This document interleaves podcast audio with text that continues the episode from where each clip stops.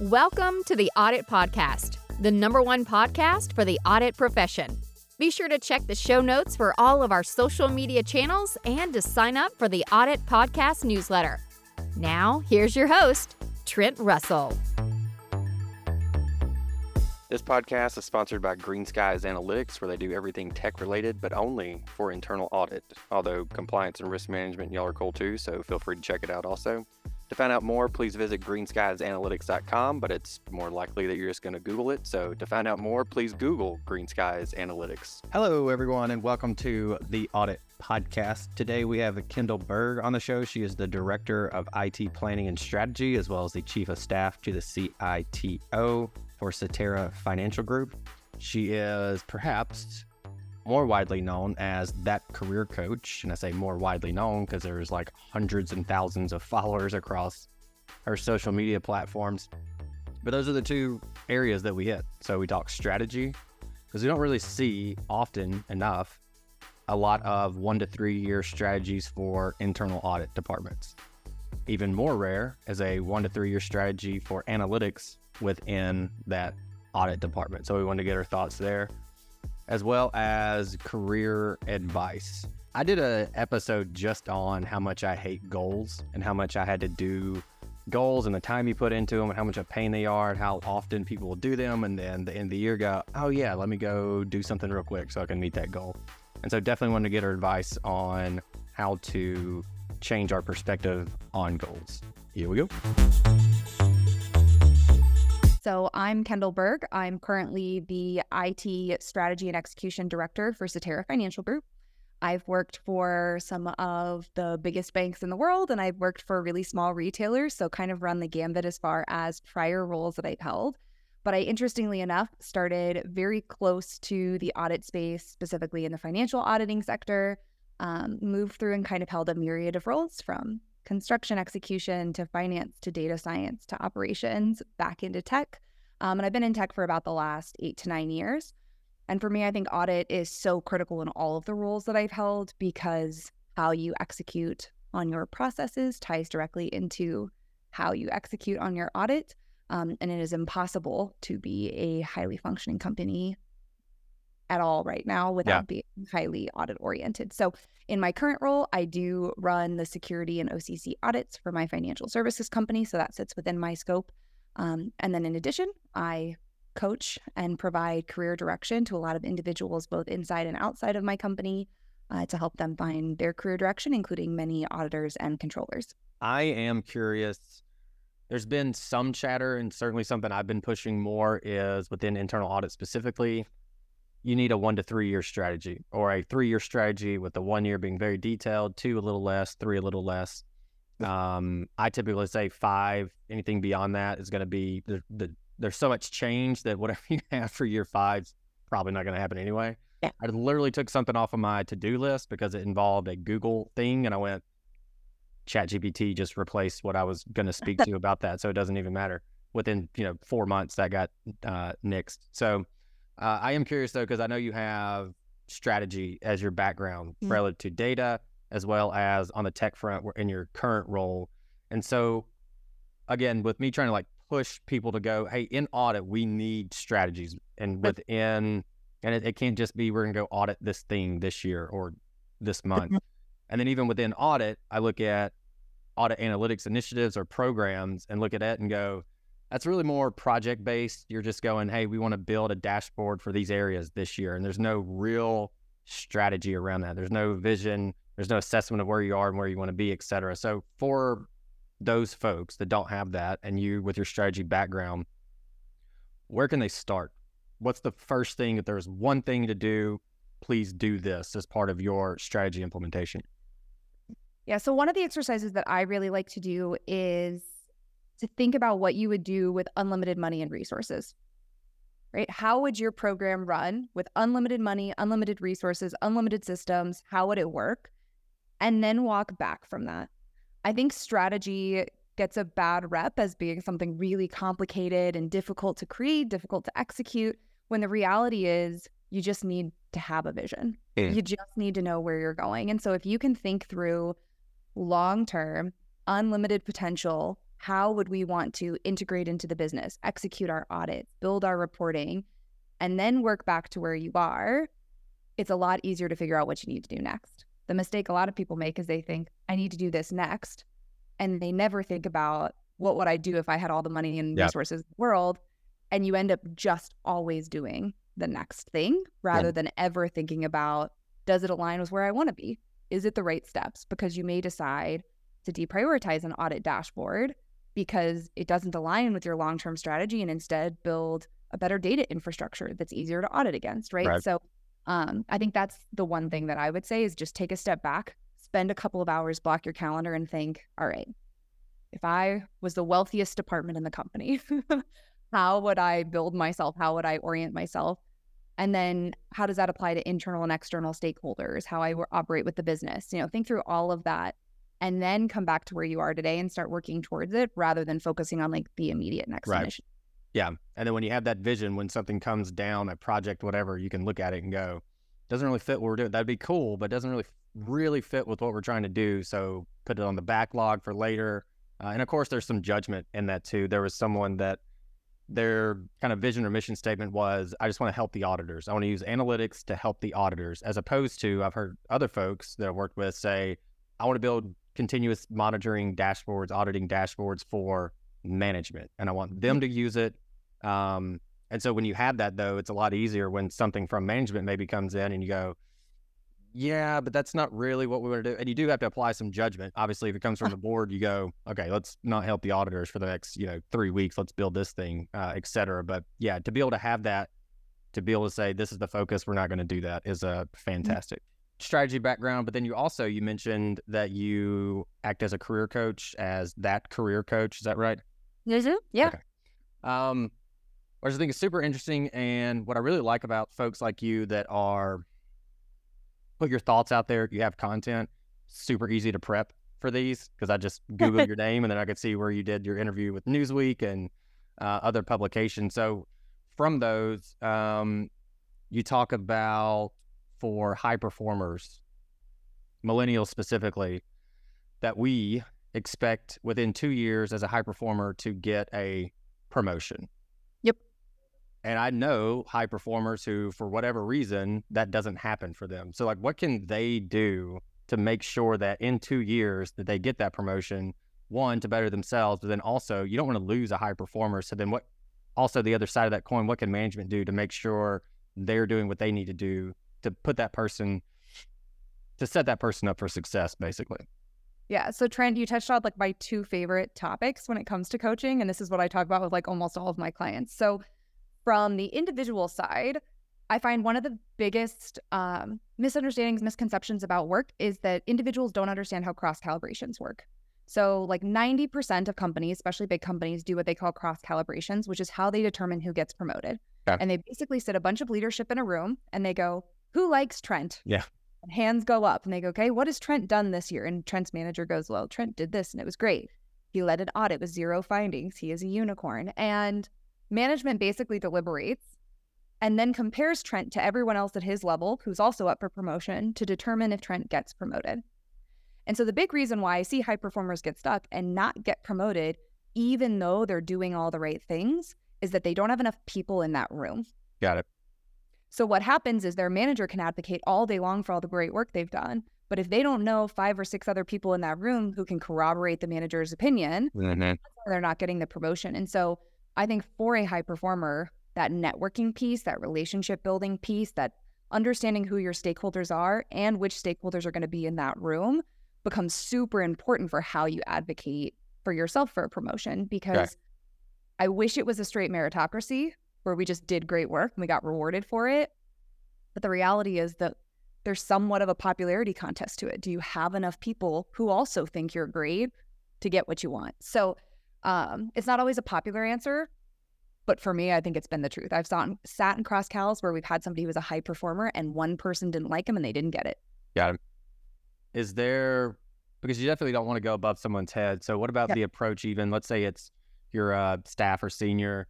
So the manager is the person you work with the most. They're going to be the the loudest for you in the room. Then you maybe have a director above them, and then audit world. Let's just say it's a CAE. Mhm. Would it make sense then to go, hey, director, I just want like your career advice and to build like that relationship with them, or you are where I want to be in four years or three years or whatever.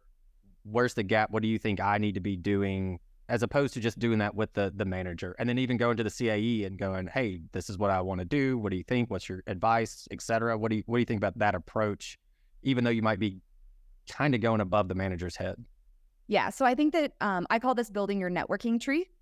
So ideally, your vertical support line is your trunk of your tree, right? It should provide the most support. That includes your director, your CAE. Yeah. Now, if you work in a very hierarchical company culture, what I found to be really helpful is to go to your manager and say, hey, I know you and I are really in lockstep and I'm working towards that promotion. You've been so great to provide support. I was thinking maybe I could start meeting with the director on a quarterly basis just to get feedback and maybe career direction. Would that be okay with you? A lot of the time, your manager is going to say yes. Yep. Especially if you've already got a good relationship and they're advocating for you. And then that kind of gets rid of that icky feeling of like, Mhm. well, I'm going over my manager to the director. Right. So I think that's a good way to approach that situation. I think additionally, it's important to build your branches of your tree, right? So you have your trunk, which is your vertical support, and then you have all of your branches, which is who are your bosses, peers? Who are your stakeholders? Who are those other people who are going to sit in the meeting and go, you know, Trent, he ran the audit for security. He was awesome. He was so great to work with. We loved having him come in. Honestly, I think he should work on marketing because they suck and they should send him over there, right? Yeah. Like you want buy in from not just your vertical, but from your stakeholder and support teams. And so that's a good place where you can start to have those, hey, you know, you're really great at communication. I'd love to meet with you once a quarter and just hear about better ways that I can communicate effectively, that I can translate audit results. You know, get feedback from them as stakeholders, one to better yourself, but two to have more people in that room. Um, I think both of those things can be really helpful as the individual. Got it. And I want to talk about the low or mid performers also, but do you, for the folks that you work with, is it like, sweet, I got a high performer, this is going to be super easy? Or do you prefer almost like the challenge of kind of low performer? And that's really why you're here with me to work with me is because I'm a low performer and I want to do better than that. Who, what's like kind of the, the typical person you like to work with? I think for me, it's more about intent and willingness to execute, right? So high performers tend to have really good intention and really good ability to execute. If I tell them, hey, go set a meeting with your director and start meeting with them quarterly, it's done by the time the call's over. Um, and lower performers tend to struggle with that. But I get clients who come to me that they're like, hey, I just got put on a performance plan for the first time in my career. I have no idea what's going wrong. I need to fix it. And they are ready to take action. And I would take that any day of the week, right? So for me, it's more like, are you going to listen? Are you going to do what you need to do? Are you going to have that good intention?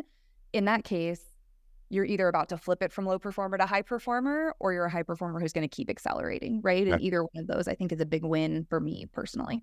Okay. So for the low to mid performers, and maybe they don't even realize they are that, but what what can they do? Is the do you typically see within the performance review process, whether it's quarterly, annually? I know there's tons of science that goes in to those and how they should be done and, and et cetera. The ones that are effective, ineffective. There seems like there's always a new approach, you know, every other year. How do you how do you work with them? How do you coach them and effectively take them from low to mid to high? Yep. So I think this is something that's true both for somebody like me who is a coach, but also for any manager on the planet. If your company has published competencies, Mhm. every single person on your sh- team should know what they are and where they are. Right. And I think that's one of the most impactful things that I do when I first start working with low to mid performers is hey, get a copy of your published competencies from your boss. And if you don't have some, I have some that are just somewhat generic role, generic type competencies for people to look at. And I say, now I want you to score yourself. Where did you put you on all of these various competencies? Because some competencies, even as an associate, you might be operating at like the senior manager level. Yeah. But at all of the other competencies are associate, and you're probably at about the right level, right? Um, and so I'll have them do a self eval and then I'll have them take it to their boss and ask their boss. And anywhere there's a mismatch, we need to close that gap, right? So I think that for anyone who's not a typically high performer, that exercise alone, like what's actually expected of you, is really important because often what I see, it's not that people are lazy or they don't want to do the work. The issue is they don't know what the right work is. And so they wait for their boss to say, hey, go do this. And then they go do that thing. But that's all they ever do. And they can't figure out why they're not moving up. And so I find competencies is like a really helpful exercise for that. I think one of the best pieces of advice I was given, this was when I was public accounting, big four, all that kind of good stuff. And so it was very, if you're a staff, you do this, you get a five. You're a senior, you do this, you get a five. We were on a one to five scale. Yep. So somebody told me, they're like, all right, whatever you are, pick the next, if you're a senior, pick the manager goals and pick the four, you know, whatever you have to do to get a four, pick that. A four manager is a five senior. And so, like, just do that. And it was, for the most part, you could measure those things, you know, part of doing goals, like, preferably or ideally they are measurable. So you could say, yep, I did 100% of that or 90% of that, you know, or whatever, whatever it is to be able to do that. But if you, I, I, think if you have that, that was really good advice that I was given that I appreciated. But which brings me to goals. Even then, when they were laid out, I absolutely hated doing goals. And I even did, I don't do a lot of solo episodes on this. I think we've done like three, maybe four. Um, but one of them was like, I hate goals, I think was the title of it. And to me, goals should be a combination of, yep, these are our organization's values and goals tied to values or the strategy, the approach, the objectives, etc. Then also, the point that I was making was like, what do you want? Like, whatever you want to do should be the goal. If you want to learn analytics, make that the goal, even if it doesn't tie directly to your thing, like to have yep. something that just inside of you you want to do and you want to accomplish because it's what just makes your brain happy to do that put that as a goal but overall like what can you share with us on how to develop goals outside of and i guess maybe the challenge to you is you can't use that smart analogy the s-m-a-r-t oh, you can't use that. Okay so with that said without using that um, help us out with goals. Yeah so i think there there are two pieces for me when it comes to goals. So the first is you shouldn't be goal oriented, you should be impact oriented. What impact are you having on your business, your end client, your end customer, your stakeholders, and tie to your impact? The goals will follow, right? If your goal is to have an impact on your organization where you're driving efficiency, then the goals that align with efficiency are going to come right after. Yeah. Right? If you want to drive cost savings, if that's your impact, goals will follow after, right? So first off is be impact driven. I think that's the biggest thing you can do. It also helps you articulate why you're important right? Saying I produce 10 widgets does not tell the company why you're important. So would you start with what impact do I want to make at the organization? Like what question could we ask ourselves to get there? Is that Yeah, is what kind of impact do you want to have on your organization, your client, your stakeholders, right? And when you have that, what work you need to do is a really easy follow. Um, and I think in, in tied into that, then you know how to talk about it instead of saying, Hey, I built a dashboard, you say, Hey, I drove operational efficiency to have an increase of 15%, which translates to $100 million savings every year. Way, way, way better conversation with your manager, way better for promos. So, first off, is be impact driven, not goal driven, I think is super duper important. Um, also, can't remember last time I said super duper. And then the second thing will be um, when you are creating goals, I like to create goals in basically three categories. So, one is core BAU, basically, how do you not get fired? right? Your boss may say, build the dashboard anyways. And you go, great, I didn't want to, but I'll do it. Yep. And it becomes a core goal. You have your impact goals, which is everything that's driven to what we just talked about. What impact am I driving? How am I doing that? And then you have culture goals. Culture goals are things like I want to build a strong team. I want to expand my network. I want to learn a new skill. I want to develop myself. I want to go to a leadership training. I want to get one of my people promoted. Those types of goals I find are a lot easier because they tend to be more intrinsic right? It's just what do you want to your earlier point. And so those for me are the fun goals, right? Like I want to set up a mentorship program for my whole company, which was my culture goal last year. I did. It was awesome. It was executed, super huge response. Everybody loved it. And so it adds a ton of impact to the organization, even though it's something that I just wanted to do. Yeah. So that's is kind of structure it. Is there, uh, do you have any advice on, I feel like culture goals to me and my maybe even over analytical brain I would want like a list of maybe even examples or something to that effect to go, okay, how can I impact the culture? I think the example you gave, I know there's, we've had guests on before that have started like a pride group within mm-hmm. the entire organization, you know, the first one ever and things like that. How would you maybe go about for the, I'll, I'll lump myself in the over analytical auditor that's going culture that's so vague and, you know, it's not very concrete. What can I do to impact culture? What would your advice be there? I would say think about what you want in a boss and leadership, right? If you want open communication, got it. Figure out a culture project that's going to deliver open communication. If you're like, hey, I want to read more self development books, start a book club. Mm-hmm. Like, I wish my organization did better job with recognizing people when they do great work. Start a recognition program. Like think about what you are missing from a culture perspective and deliver it.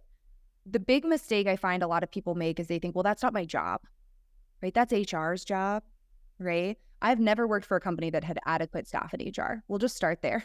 Yeah. like audit. You are always running threadbare, but Yeah. everybody has to have them. And the biggest, I, I talk about this on a lot of podcasts. I have presented to the CEO of my firm three times in the last 12 months, and not a single one was because of anything I did in my job. Every single one of them was a culture initiative. Yep. I wanted a mentor, so I set up a mentorship program, presented to the CEO. I wanted to be able to submit ideas and get them executed, so I set up a Shark Tank program, presented it to the CEO. Right? Like every time I go to that level of leadership, it's because of something culture related. It's not my job, but it makes a huge impact and it gets me what I need so that I feel fulfilled in my job and I don't want to leave. So Yeah. um, I think if you're if you're highly analytical, just think about what you feel like you're missing and fix that. And maybe you fix it for just your team, maybe you fix it for your department, maybe you fix it for the org. But thinking about what would make me like my job more and then just go do that thing. Yeah. Excellent. That ties in similarly with my, you know, when I was talking goals, like just do what you want to do, whatever makes your Yeah. brain happy. And there was a quick story. So we did have a, a CAE. We believe that he's the youngest CAE of a publicly traded company in the history of CAEs. And he was talking about, you were like, dude, how did you, how did you do that basically? And that it was exactly that. It was a culture, what now I'm going to start referring to as culture projects that he took on and had nothing to do with audit, not Yep. even a little bit. And so, for one, uh, he and he did present this to the CEO. The rest of C-suite also saw it, and he was like, "They know me now, and they know audit because of this." And it had nothing to do with any kind of audit finding or anything like that. It was this this culture initiative, and he's like, and we talk about an audit a lot of times getting a seat at the table, um, basically like, tr- Yeah. you know, like give us the we want to be with you, C-suite. You know, we don't want to be at the kids' table kind of thing. And so that was the question was like, how did you get that seat at the table? And he went, well, I did this now, what I'll say, this culture initiative. So I think if there is one major takeaway for folks, that that might just be yet. At least it is for me. Yeah, I think that's so true because um, something that I see in high performers um, that is differentiating between low and mid is not that they do their job better, it's that they do culture better. Yeah. Right? They think about how does this impact all of the other teams? They think about stakeholder management. They think about culture initiatives. They are members of ERGs. They lead culture councils. Like that's really what sets people apart. And it it feels like it shouldn't be that way because you're like, but that's not their job. Yeah, Yeah. but that's what's getting them recognized. And so sometimes those culture projects, that's the type of work that sets you apart from your peers. And ultimately, that's what you need to do to keep moving up is be apart. So Got it.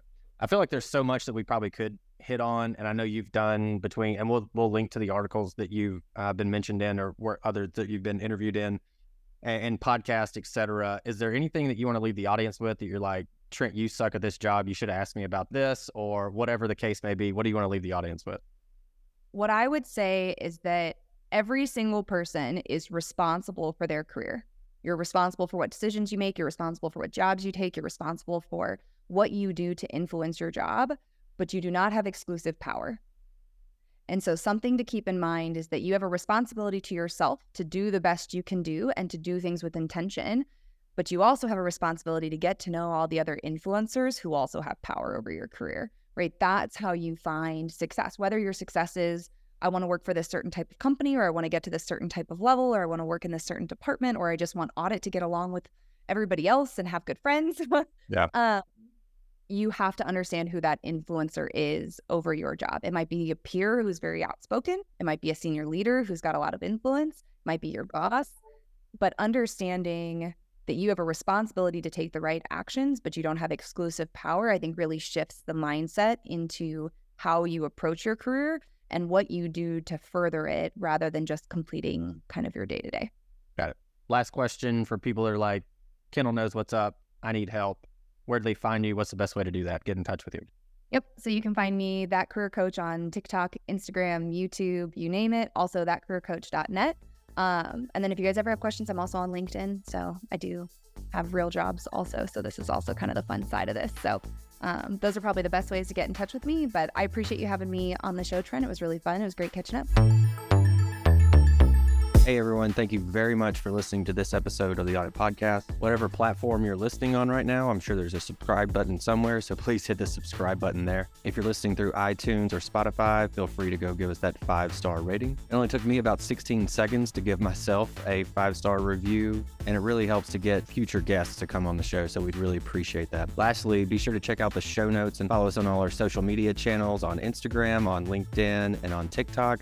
Also, if interested, please sign up for our weekly newsletter from the Audit Podcast. Thank you all. Have a great one.